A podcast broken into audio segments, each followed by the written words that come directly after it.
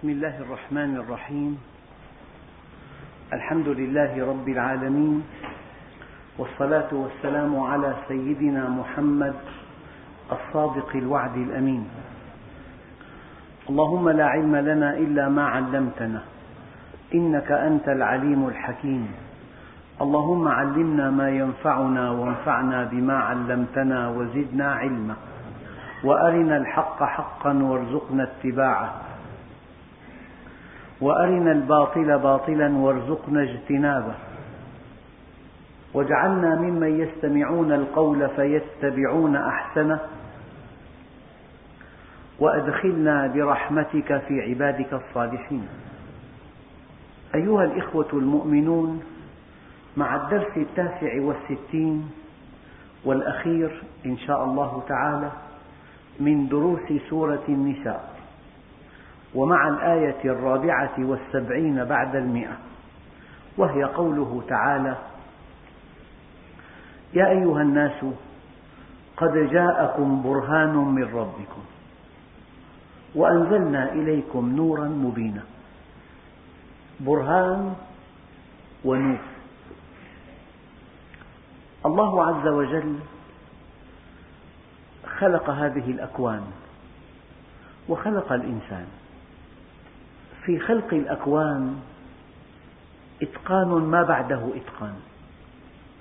صنع الله الذي أتقن كل شيء. الكمال في الخلق يدل على الكمال في التصرف. فما دام هناك إتقان في خلق الأكوان لا بد أن يكون مع هذا الإتقان وهذا الكمال تصرف كامل مع الخلق. إذا من مسلمات المنطق أن كمال الله عز وجل يقتضي ألا يدع عباده من دون منهج يسيرون عليه. شيء طبيعي.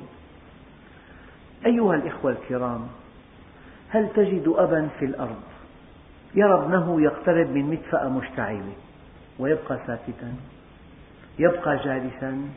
لا يتكلم لا يتحرك مستحيل. تقتضي رحمة الأب أن يسارع إلى إرشاد ابنه أو إلى دفعه عن المدفأة. إما إرشاد أو أن يمسكه وأن يبعده عن المدفأة. هذا مما تقتضيه رحمة الأب. فما دام في الكون كمال ما بعده كمال وإتقان ما بعده إتقان. يقتضي هذا الكمال وذاك الإتقان.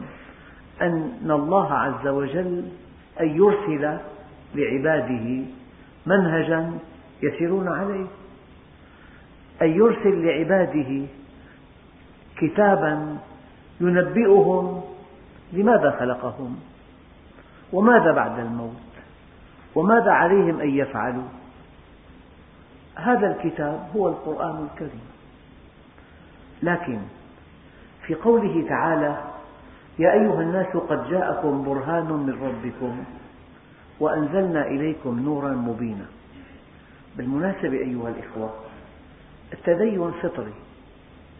الإنسان خلق ضعيف فلما خلق ضعيفا يحتاج إلى قوة يحتمي بها يحتاج إلى قوة تدافع عنه. يحتاج إلى قوة يطمئن لها. يحتاج إلى قوة تحميه. هذا أصل التدين.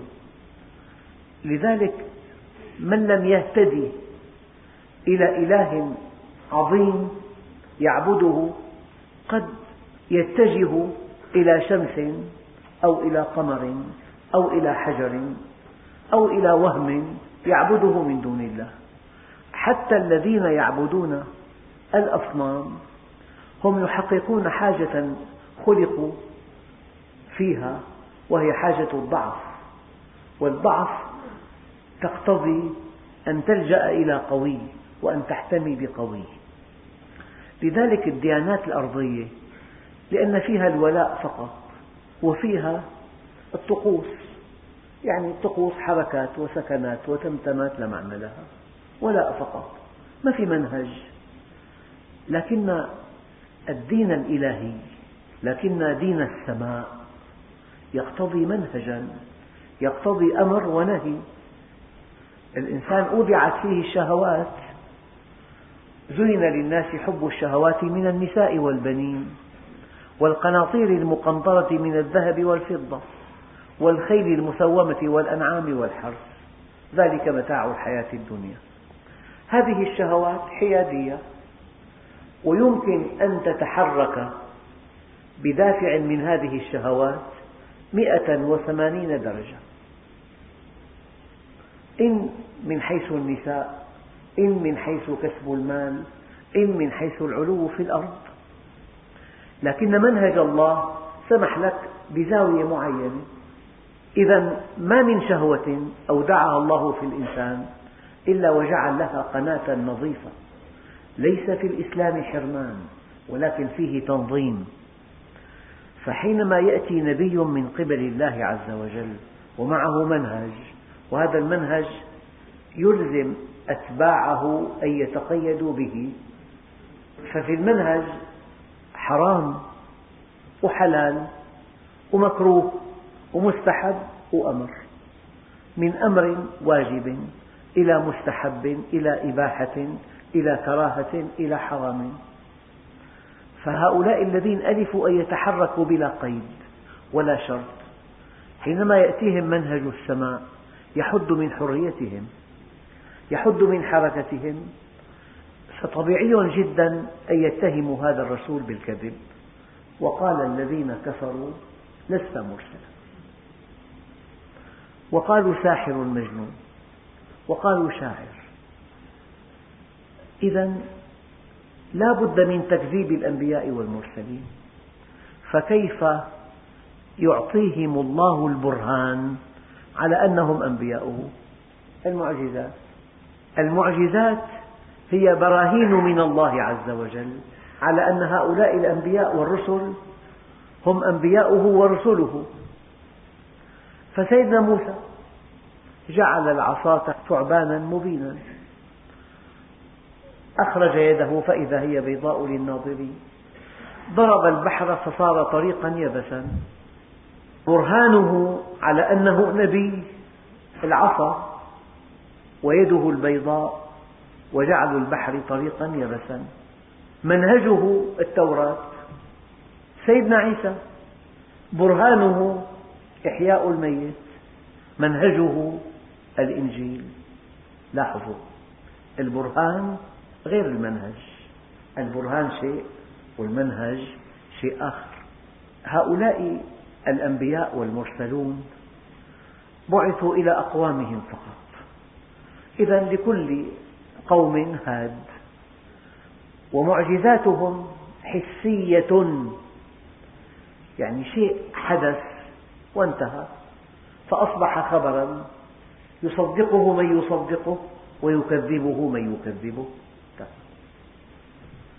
أما النبي عليه الصلاة والسلام فلأنه خاتم الأنبياء والمرسلين ولأن رسالته خاتمة الرسالات.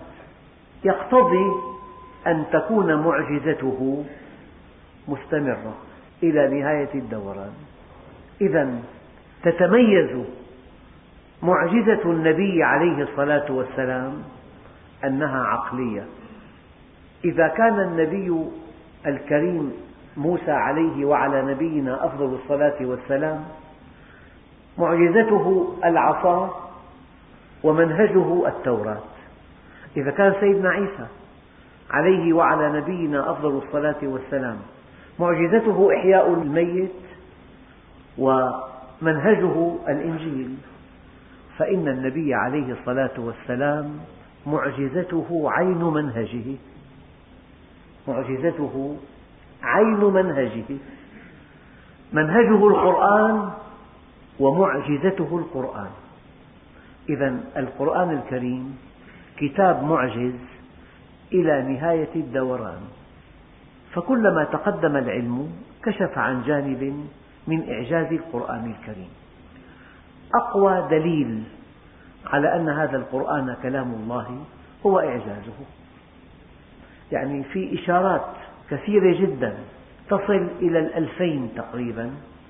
إشارات إلى حقائق علمية لم تكن معروفة في عصر النبي عليه الصلاة والسلام.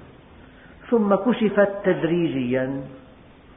ففي كل عصر كشوف علمية تؤكد أن الذي جاء به النبي عليه الصلاة والسلام من وحي هو من عند الله عز وجل. يا أيها الناس قد جاءكم برهان البرهان يعني الذي يثبت أن هذا الإنسان رسول الله. البرهان يعني المعجزة. من ربكم وأنزلنا إليكم نورا مبينا. النور هو المنهج. البرهان هو المعجزة والنور هو المنهج. كيف المنهج؟ يعني أنت ماشي بالطريق وجدت فرعين في أي فرع تتجه؟ قيل لك اذهب إلى بلدك من هذا الطريق. هذا نور. كأنه الأمور أظلمت عليك. وهذا التوجيه كأنه نور كشف الظلمة العلم نور. ماذا أفعل؟ تزوج. إذا تزوجت وأصبحت الحياة لا تطاق. طلق. كيف أطلق؟ ثلاث مرات. في تفاصيل حياتك. تفاصيل كسب المال. تفاصيل إنفاق المال. تفاصيل الزواج. الخطبة والزواج والطلاق والنفقة وتربية الأولاد وما إلى ذلك. العمل الشراكة الكفالة الحوالي كل ما يتعلق بحركة الإنسان بالحياة في منهج أيها الإخوة ما من حركة يتحركها الإنسان مهما تكن ضئيلة إلا ويغطيها حكم شرعي. نبدأ من الفرض ثم الواجب ثم المستحب ثم المباح ثم المكروه كراهة تنزيهية ثم المكروه كراهة تحريمية ثم الحرام. ما من حركة ولا سكنة ولا موقف إلا وينبغي أن يغطى بأحد هذه الأحكام الست. فرض واجب مستحب مباح مكروه تنزيها مكروه تحريما حرام. يا أيها الناس قد جاءكم برهان من ربكم وأنزلنا إليكم نورا مبينا. إلا أن النبي عليه الصلاة والسلام لأنه خاتم الأنبياء ولأن رسالته خاتمة الرسالات ولأنه للعالمين جميعا فكانت معجزته عين منهجه. منهجه القرآن ومعجزته القرآن. معجزات الأنبياء السابقين حسية بينما معجزة النبي عليه الصلاة والسلام عقلية علمية. حينما أنزل هذا القرآن ورد في بعض آياته أن الإنسان كما قال الله عز وجل يجعل صدره حرجا ضيقا كأنما يصعد في السماء. الآن بعد أن ركب الإنسان الطائرة في أعالي الجو يقل الضغط الجوي وإذا قل الضغط الجوي ظهرت أعراض خطيرة وقد تكون مميتة. لذلك هذه الطائرات التي نركبها يضخ هواؤها ثمانية أمثال الهواء الذي على سطح الأرض من أجل أن تركب الطائرة دون أن تشعر. فلو تعرض جهاز ضخ الهواء إلى خطر وجب أن يهبط الطيار هبوطا اضطراريا وإلا يموت الركاب. فمن أنبأ النبي عليه الصلاة والسلام؟ أن الصعود إلى الجو إلى أعالي الجو يصيب الإنسان بضيق شديد في صدره. إنه القرآن الكريم. الآيات القرآنية والأحاديث النبوية الصحيحة التي تحدثت عن الجنين جاءت مطابقة لأدق البحوث العلمية في علم الجنين. من أنبأ النبي عليه الصلاة والسلام؟ يعني أضرب مثل النبي أمر أن تذبح الدابة من أوداجها دون أن يقطع رأسها. لا في عهد النبي ولا في أي مركز علمي في الأرض في عهد النبي ولا بعد عهد النبي بمئة عام ولا بمئتي عام ولا بألف عام ولا بألف وأربعمائة عام. هناك في الأرض كلها جهة علمية يمكن أن تفسر هذا التوجيه النبوي. اذبح الدابة من أوداجها دون أن تقطع رأسها. إلى أن اكتشف أن القلب في مركز كهربائي يأمر القلب بالنبض ذاتيا لأن القلب أخطر جهاز في الإنسان أخطر عضو. لا يتعلق بالكهرباء العامة كهرباء الشبكة له مولدة خاصة. له ثلاث مولدات مولدة رئيسية ومولدة احتياط ومولدة احتياط للاحتياط. أرأيت إلى إتقان صنعة الله عز وجل. لكن هذا الأمر الكهربائي الذاتي الداخلي يعطي أمر بالنبض النظامي 80 نبضة في الدقيقة. أما الإنسان إذا احتاج إلى أن يرفع النبض خائف يركض يجري لا بد من أن يأتي أمر نبض استثنائي من الكظر عن طريق الدماغ. أو يبدأ من الدماغ إلى الكظر إلى القلب. مهمة القلب بعد الذبح إفراغ الدم من جسم الدابة لأن الدم بؤرة صالحة جدا للجراثيم والأوبئة. النبض الطبيعي لقلب الدابة لا يخرج إلا ربع الدم. فإذا بقي الرأس متصلا بجسم الدابة يأتي الأمر الاستثنائي. يأتي من الدماغ عن طريق الكليتين إلى القلب فيرتفع النبض إلى 180 عندئذ يخرج الدم كله من جسم الدابة فيغدو اللحم وردي اللون شهيا. لا ينطق عن الهوى إن هو إلا وحي يوحى. إذا النبي عليه الصلاة والسلام معجزته في القرآن الكريم وفي أحاديثه الصحيحة. فأما الذين آمنوا بالله واعتصموا به واحد وقع في حفرة وجدران هذه الحفرة ملساء موته محقق فإذا أدليت له بحبل فتمسك به وأنقذته من هذه الورطة معنى ذلك أنه اعتصم بهذا الحبل. يعني اعتصم بشيء ينقذه. إنسان كاد يغرق أرسلت له يعني شيء يعينه على أن ينجو من الغرق هذا اعتصام. فأصل التعبير الاعتصام أن تتعلق بشيء أن تتمسك بشيء ينجيك من بلاء كبير. فهذا المؤمن فضلا عن أنه آمن بالله اعتصم به. يعني الله عز وجل نجاه من الشقاء نجاه من الشقاء النفسي نجاه من حياة لا معنى لها نجاه من ضيق نجاه من كرب نجاه من سوداوية نجاه من إحباط اعتصموا به لأنهم طبقوا تعليمات الصانع. إذا نجاهم الله بهذا. فسيدخلهم في رحمة منه. الرحمة مطلق عطاء الله عز وجل.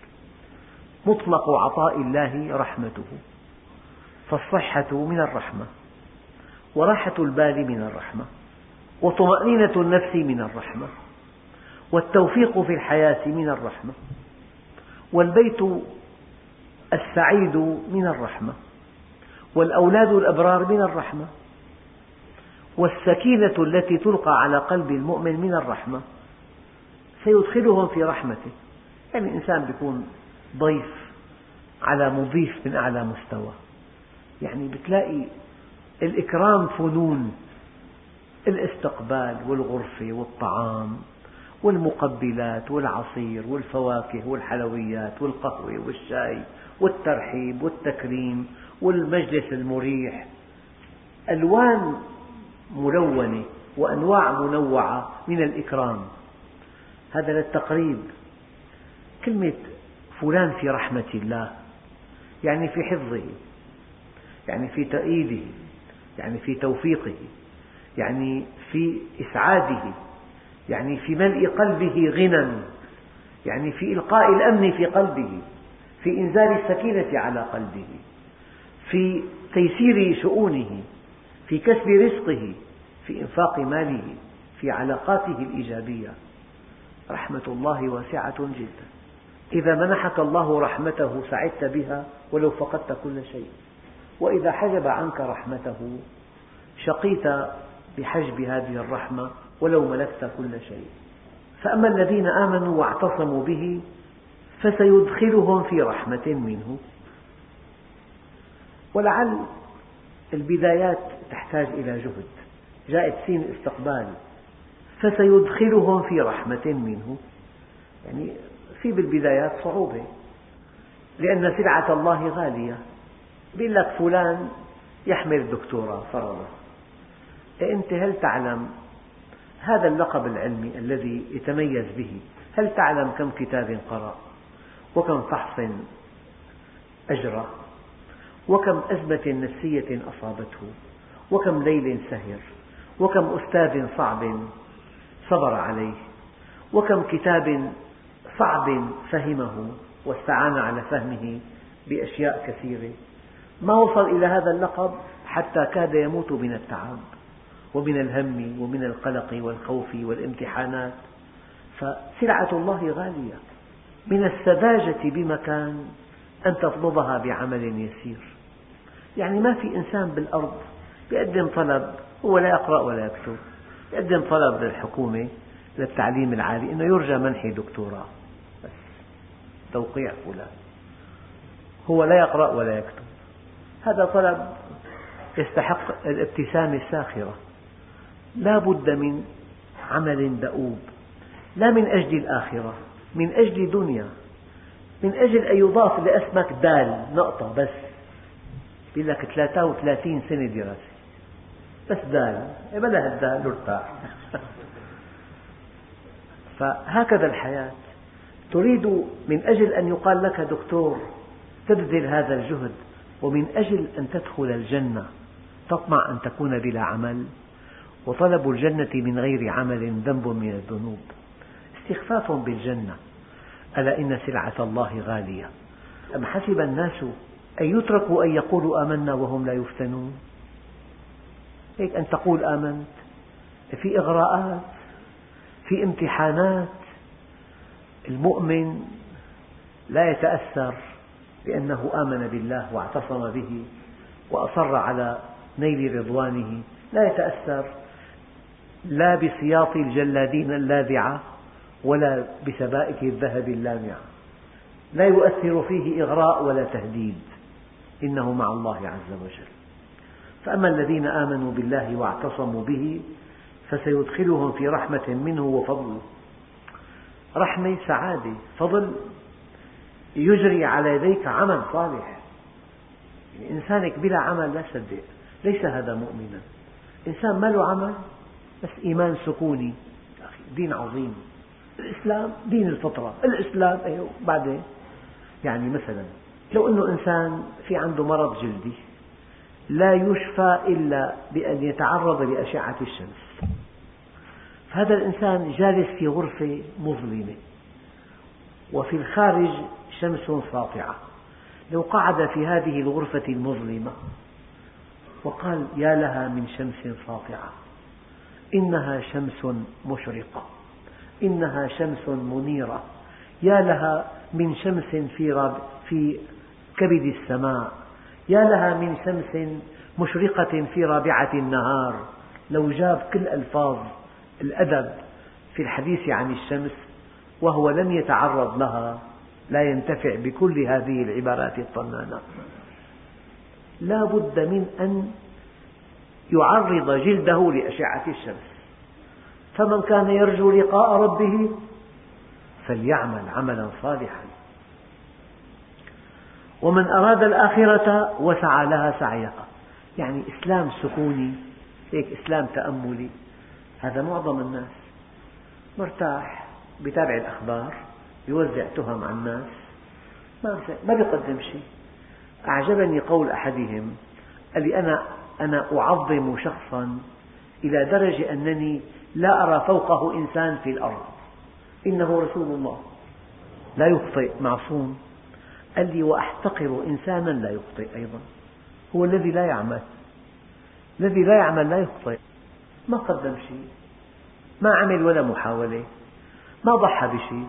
ما غامر إطلاقا. ما تحرك. ما فعل شيء. آه. من لا يعمل لا يخطئ. لكن من يعمل يخطئ. وكل بني آدم خطاء وخير الخطائين التوابون. فيدخلهم في رحمة منه العطاء النفسي الشعور بالأمن الشعور بالسكينة التوازن الثقة بالمستقبل. لن يصيبنا إلا ما كتب الله لنا. وفضلا عن ذلك عمل صالح لعل الله عز وجل إذا أحبك أنطقك بالحق. أجرى الهدى على يديك. وظفك جنديا تدافع عن هذا الحق العظيم. ففي رحمة وفي فضل فضل عمل صالح يعني.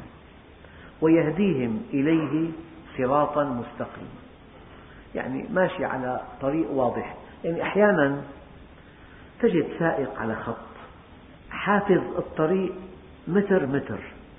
وفي أماكن في على اليمين جورة تلاقي انتقل لليسار وتلافى الجورة. حافظوا على غيب الطريق. كيف أن هذا السائق لشدة ميراثه في هذا الطريق تجنب كل الحفر كذلك المؤمن طريقه واضح تماما. الحلال واضح والحرام واضح والأعمال الصالحة واضحة والوسائل أمامه واضحة والأهداف واضحة. قال ويهديهم إليه صراطا مستقيما. بعدين مستقيم هو أقرب خط بين نقطتين الخط المستقيم. يعني استيعاب الباطل فوق طاقة البشر. لو أردت أن تستوعب فرقة ضالة فكر فرقة ضالة. بدك عشر سنوات. تقرأ الكتب كلها والخلفيات والملابسات والوقائع والأحداث والمعارك والحروب والنتائج وما قيل وما كتب والمعلقين والمؤرخين. إذا كان فرقة ضالة تحتاج إلى عشر سنوات تستوعب. بدك دكتوراه بالفرقة الفلانية. يعني خمسة سنوات تأليف. وتصحيح وتعقيب وتنقيح. لذلك لا يمكن للإنسان أن يستوعب الباطل لأنه متعدد الباطل متعدد. وأن هذا صراطي مستقيما فاتبعوه ولا تتبعوا السبل فتفرق بكم عن سبيله. بين نقطتين لا يمكن أن أمرر إلا خطا مستقيما واحدا. الثاني يأتي فوقه الثالث ارسم نقطتين وأتي بمسطرة. ضع المسطرة على جانب النقطتين وارسم خط الثاني فوق الأول والثالث فوق الثاني. بين نقطتين ما بيمر إلا خط واحد. هذا الحق. الحق لا يتعدد. لكن لكن الباطل بمر بين النقطتين مليون خط منحني ومليون خط منكسر. ومليار خط بمر انحناء صغير انحناء أشد انحناء أشد انحناء أشد. انكسار قليل انكسار كبير. لذلك الباطل لا يستوعب والطريق مسدود. استوعب الحق والحق مقياس. استوعب الحق والحق مقياس. وفرت وقتك. وفرت جهد وفرت وقت. ويهديهم إليه صراطا مستقيما وآخر آية في هذه السورة المباركة يستفتونك. الاستفتاء أن تطلب الحكم الشرعي لحالة لا تعرف هذا الحكم. أما السؤال يقتضي أي شيء؟ السؤال أوسع من الاستفتاء. الله عز وجل قال يسألونك عن الميسر يسألونك عن المحيض يسألونك عن الجبال يسألونك عن الخمر في أسئلة وفي استفتاء. الاستفتاء أن تطلب الحكم الشرعي لحالة أو لواقعة لا تعلم أنت ما حكم الشرع في هذا. هذا الاستفتاء. طيب ماذا يفهم من هذه الآية؟ يفهم أن الذي يستفتي وأن الذي يسأل أراد أن يبني حياته على منهج الله. من هو الذي لا يسأل؟ لأنه لا يسأل. لا يعبأ بهذا الدين. في تعبير عامي لك حط بالخرج لا. المؤمن يسأل. لأنه يتمنى رضاء الله عز وجل.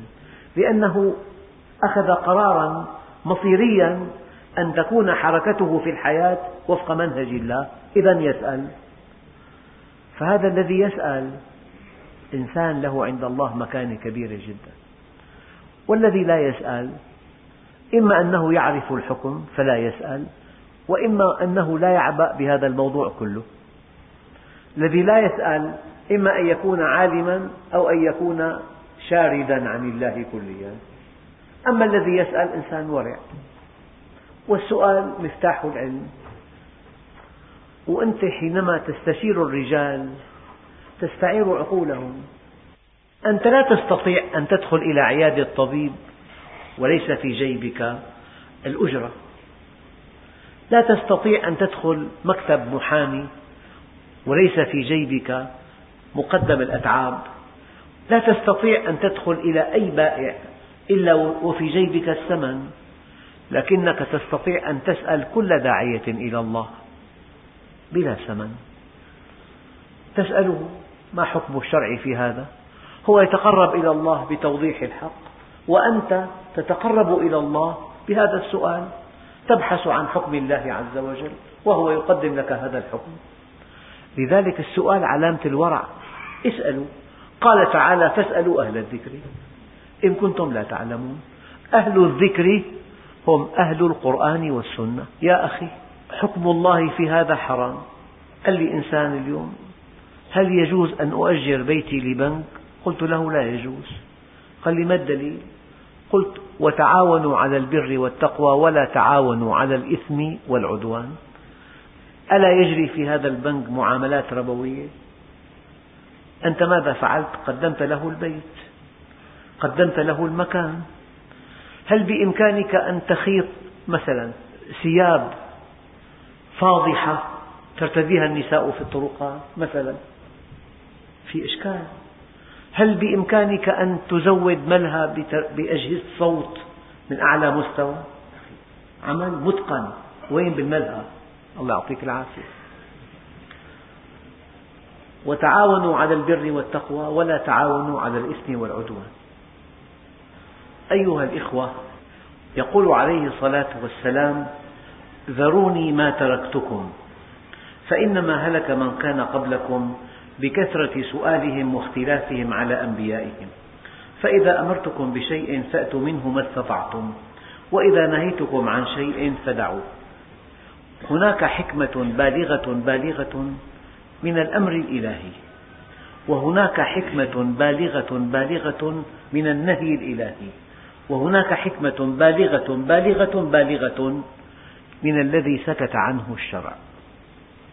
قال لي واحد اجتني كنزة صنع بريطانيا. بجوز البسها؟ قلت له بجوز. قال بس مو شغل الكفار هي قلت له لا تلبسها. خلاص. مثل ما الأصل في الأشياء الإباحة ولا يحرم شيء إلا بالنص. والأصل في العبادات الحظر ولا تشرع عبادة إلا بالدليل.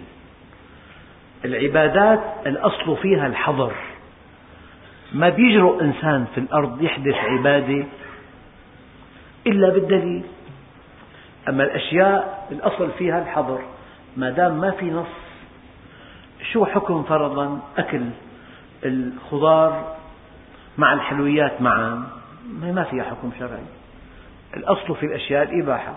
أما الحظر في العبادات فالذي أمر الله به ائت منه ما استطعت أمرك بالصدقة أما الذي نهاك عنه يجب أن تدعه كليا. في كلام دقيق جدا. يعني أنت هيأت مستودع للوقود السائل. هذا المستودع فيه عمليتين في إحكام وفي إملاء. إملاء ما استطعت. بيسع ألفين لتر. لا تملك ثمن الألفين عبي مئة لتر. أما الإحكام ما في حل وسط. الإحكام حدي. أما الإملاء نسبي. ما في مستودع. محكم نوعا ما ما في نوعا ما. محكم أو غير محكم. محكم إلى حد ما في إلى حد. محكم بين بين ما في محكم بين بين. محكم لا في بين بين ولا في نوعا ما ولا في إلى حد. محكم محكم. أما إملاؤه بقدر ما تستطيع. فإذا في أمر بالصدقات بخدمة الخلق قد ما تستطيع. لا يكلف الله نفسا إلا وسعها.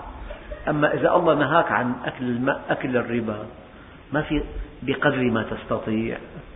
هذا النهي حدي. فالنهي حدي والأمر نسبي. نعم. والذي سكت الله عنه الأصل في الأشياء الإباحة. أنا لا أبحث عن شيء سكت الله عنه. الأصل الأشياء مباحة لا يحرم شيء إلا بالدليل. الأصل في العبادات الحظر لا تشرع عبادة إلا بالدليل. ذروني ما تركتكم فإنما هلك من كان قبلكم بكثرة سؤالهم واختلافهم على أنبيائهم. فإذا أمرتكم بشيء فأتوا منه ما استطعتم وإذا نهيتكم عن شيء فدعوه. دعوه كليا. الآن يستفتونك قل الله يفتيكم في الكلالة. الكلالة يعني إنسان ليس له ولد وليس له أب. العادة أن الأب يرعى الابن والإنسان إذا كبر في السن يرعاه ابنه. أنت بين رعاية أب ورعاية ابن. إنسان توفي ليس له ابن وليس له أب. كيف يرثه من حوله. يستفتونك قل الله يفتيكم في الكلالة. إن امرؤ هلك ليس له ولد وله أخت فلها نصف ما ترك.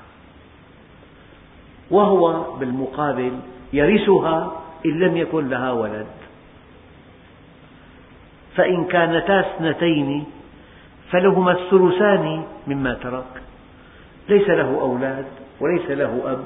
ترك أختين. لهما الثلثان. وإن كانوا إخوة رجالا ونساء فللذكر مثل حظ الأنثيين. رجال ونساء للذكر مثل حظ الأنثيين. ترك أختان لهما الثلثان. ترك أختا واحدة لها النصف. نعم. يبين الله لكم أن تضلوا. والله بكل شيء عليم. يعني يبين الله لكم لئلا تضلوا المعنى. والله بكل شيء عليم. بالمناسبة أيها الإخوة الله عز وجل ما سمح لسيد الخلق وحبيب الحق أن يوزع الميراث. تولاه بذاته. الفرائض من قبل الله بالذات. لماذا؟ الإنسان أحيانا يجتهد هذا غني ما بحاجة. احرمه. هذا فقير ضاعت له. تدخل الأهواء والمنازعات والخصومات. لا هذا الشرع أحق أن يتبع. فلذلك ورد عن رسول الله صلى الله عليه وسلم أن الرجل يعبد الله ستين عاما ثم يضار في الوصية فتجب له النار. البنات ما منورثهم لماذا؟ راح المال من بيت فلان للأصهار هذا كلام الشيطان. البنت لها الحق في الإرث بالتمام والكمال. فبقدر طاعتك لله تنفذ أمر الله في الميراث. هذا حكم الله في الكلالة. إنسان توفي ليس له أولاد. وليس له أب. الأب كان يرعاه والابن يرعاه في شيخوخته فماله يذهب إلى أخته نصف إلى أختين الثلثين. إن كانوا ذكورا وإناثا فللذكر مثل حظ الأنثيين. أيها الإخوة الكرام بفضل الله تعالى تم تفسير سورة النساء في تسع وستين درسا وفي تسع وستين شريطا وهذا من فضل الله علينا وأسأل الله سبحانه وتعالى أن يوفقنا جميعا لمدارسة هذا الكتاب. وما جلس قوم في بيت من بيوت الله يتدارسون القرآن إلا نزلت عليهم السكينة وغشيتهم الرحمة وحفتهم الملائكة وذكرهم الله في من عنده. والحمد لله رب العالمين.